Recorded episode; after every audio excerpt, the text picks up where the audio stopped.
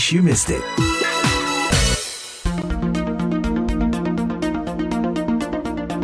Pendengar, apakah Anda merokok? Jika iya, berarti Anda salah satu penyumbang dari sekitar 4,5 triliun puntung rokok yang dibuang setiap tahun. Tahu puntung rokok kan? Iya, itu adalah bagian pangkal dari rokok berfilter yang digunakan untuk menyaring asap rokok sebelum dikonsumsi oleh para perokok. Nah, jumlah rokok yang dikonsumsi di seluruh dunia setiap tahunnya sebenarnya sekitar 5,5 triliun batang dengan Indonesia menyumbang sekitar 322 miliar batang konsumsi rokok setiap tahun. Tapi ada juga rokok yang tanpa filter kan yang kalau di Indonesia disebut sebagai rokok kretek. The Ocean Konservasi menyebut 4,5 triliun puntung rokok ini setara dengan 766 juta ton sampah beracun setiap tahun. Nah, sayang mayoritas puntung rokok itu dibuang sembarangan. Bahkan banyak sekali yang akhirnya berakhir di laut dan mengotori perairan. Ingat, puntung rokok penuh racun yang dikategorikan sebagai limbah B3 dan tentu saja ini sangat berbahaya. Penelitian menyebut setiap satu puntung rokok mengandung 15.600 helai fiber dengan 90% berbahan selulosa asetat, bahan yang sangat sulit terurai. Puntung rokok yang kembali ke lingkungan, terutama di perairan, akan melepaskan 100 partikel plastik mikro Nah, saya menghubungi seorang peneliti dari jurusan Ilmu Kelautan Universitas Brawijaya Malang, Dr. Devri Yona, yang akan mengobrol bareng dengan Amiruddin atau Mas Amir, aktivis dari Ecological Observation Wetlands Conservation atau ECOTON, untuk membicarakan soal puntung rokok ini, apa bahayanya dan mengapa kita kurang peduli dengan proses pembuangannya. Simak lebih lanjut dalam obrolan santai kami bertiga berikut ini. Bu Devri, sejauh ini hmm, kalau iya. kita bicara update penelitian ya untuk memulai perbincangan ini, apa yang sudah dihasilkan atau mungkin diketahui dari penelitian terkait uh, puntung rokok itu? Ya, jadi puntung rokok ini bagian dari penelitian kami tentang sampah laut. E, sebagian besar memang penelitian sampah laut kami lakukan di wilayah pantai dan sampah laut ada beberapa kategori termasuk salah satunya puntung rokok dan e, di beberapa pantai yang sudah kita teliti itu memang salah satu kontributornya adalah e, dari puntung rokok. Seberapa banyak katakanlah persentasenya ditemukan dalam satu kelompok sampah misalnya? Kalau itu sih relatif ya. Uh, kalau dari hasil penelitian kami tergantung pantainya, jenis pantainya, kemudian juga tergantung ke tingkat kunjungannya, juga kemudian tergantung ke mekanisme pembersihan dari pantai itu gitu. Jadi ada di beberapa area yang kami misalnya observe itu, oh ini kok banyak puntung rokoknya, tapi ternyata juga ada area yang tidak terlalu banyak. Bahkan ada penelitian kami di Pulau Bawean itu di beberapa pantainya malah malah tidak menemukan puntung rokok gitu. Nah ini jadi pertanyaan juga gitu. E, namun dengan sampah puntung rokok ini memang kita akan banyak berkaitan dengan e, aktivitas manusia dalam e, merokok gitu ya. Jadi yang di Bawean kemarin kita observasi kemungkinan bisa jadi memang daerah pantainya cukup jauh dari dari uh, wilayah pusat uh, aktivitas manusianya sehingga memungkinkan tidak banyak uh, sampah puntung rokoknya hmm. seperti itu. Kenapa penting bagi Bu Devri untuk khusus mengamati soal puntung rokok ini? Sebenarnya kalau dikatakan khusus enggak sih, uh, dia hanya menjadi bagian dari uh, sampah laut. Tapi ternyata kalau kita berbicara puntung rokok uh, berkaitan dengan rokoknya gitu, ternyata memang di sudah banyak juga penelitian yang menemukan kandungan zat-zat uh, berbahaya di dalam rokok itu sendiri. Dan karena sisa terakhir dari rokok itu adalah puntung rokok dan ada di lingkungan, potensi zat-zat berbahayanya itu pasti akan masuk ke lingkungan. Hmm. Uh, sampai saat ini yang kami perhatikan memang istilahnya masyarakat masih menganggap remeh sampah puntung rokok itu karena ukurannya kecil gitu ya dan bisa dibuang begitu saja.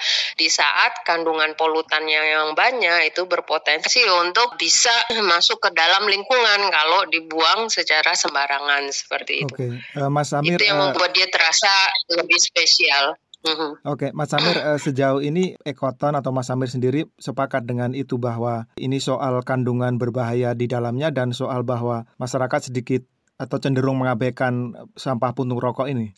Iya sih, uh, tapi sebelumnya gini ya, ekoton itu memang belum pernah spesifik uh, melakukan penelitian terkait uh, puntung rokok atau sampah puntung rokok, rokok di sungai maupun di laut. Selama ini memang kita banyak uh, melakukan brand audit itu terkait sampah sampah-sampah secara umum ya. Tapi kalau kita lihat uh, sebenarnya banyak ya kan ya, banyak kita temukan juga puntung rokok, tapi itu tidak pernah kita uh, kita data secara spesifik. Saya sepakat bahwa puntung rokok yang sifatnya dia adalah filter ya, karena dia bahannya adalah bahan dari uh, selulosa yang dia itu tidak bisa didegradasi secara cepat oleh oleh alam ya kan? Justru dia akan menjadi partikel kecil menjadi uh, mikroplastik itu. Dan Ekoton memang banyak riset di temuan temuan-temuan mikroplastik. Dan ternyata banyak data yang menunjukkan bahwa uh, puntung rokok ini salah satu penyumbang mikroplastik di di perairan kita ya. Nah itu sih yang kemudian ya saya sepakat sih memang kalau puntung rokok ini dibuang sembarangan itu akan menjadi masalah dan karena sifatnya uh, bentuknya kecil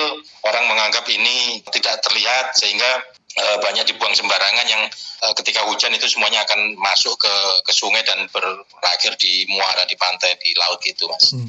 Mestinya bagaimana kita memperlakukan sampah yang bentuknya kecil ini masyarakat secara umum? Satu ya mungkin uh, harus terus ya pendidikan atau edukasi ke masyarakat. Iklan-iklan rokok itu mungkin juga harus ditambah ya.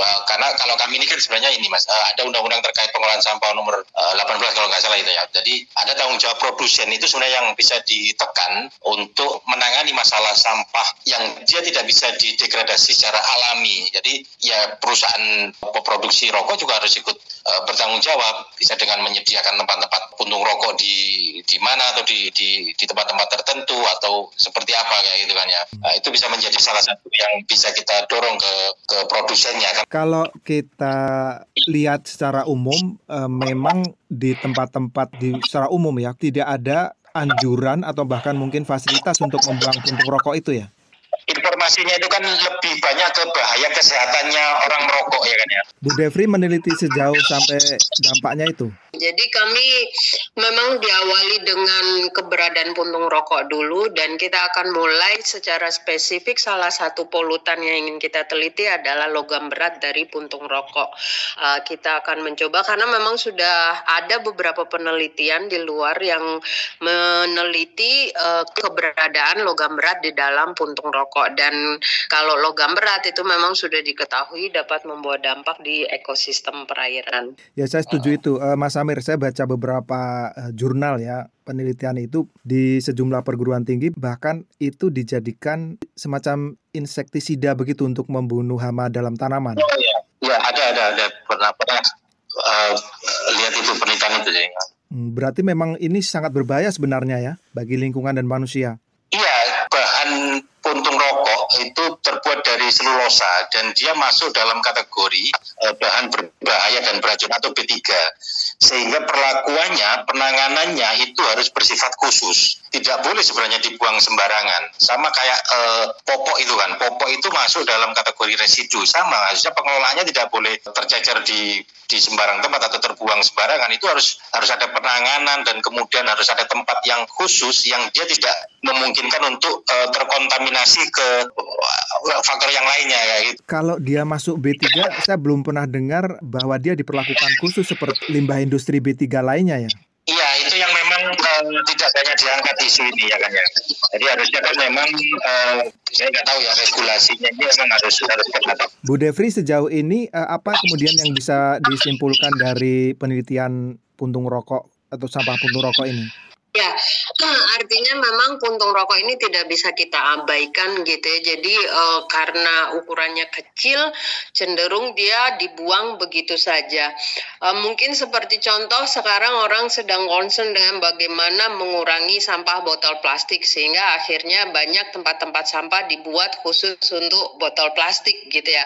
Tapi kita belum pernah melihat ada fasilitas untuk membuang puntung rokok secara spesifik. Nah, saya sendiri juga pernah lihat ada artikel berita di luar uh, sana bahwa di pantai itu mereka menyediakan tempat membuang uh, sampah puntung rokok secara khusus yang mencolok, yang menarik gitu ya sehingga membuat orang ter pikir untuk membuang sampah puntung rokoknya.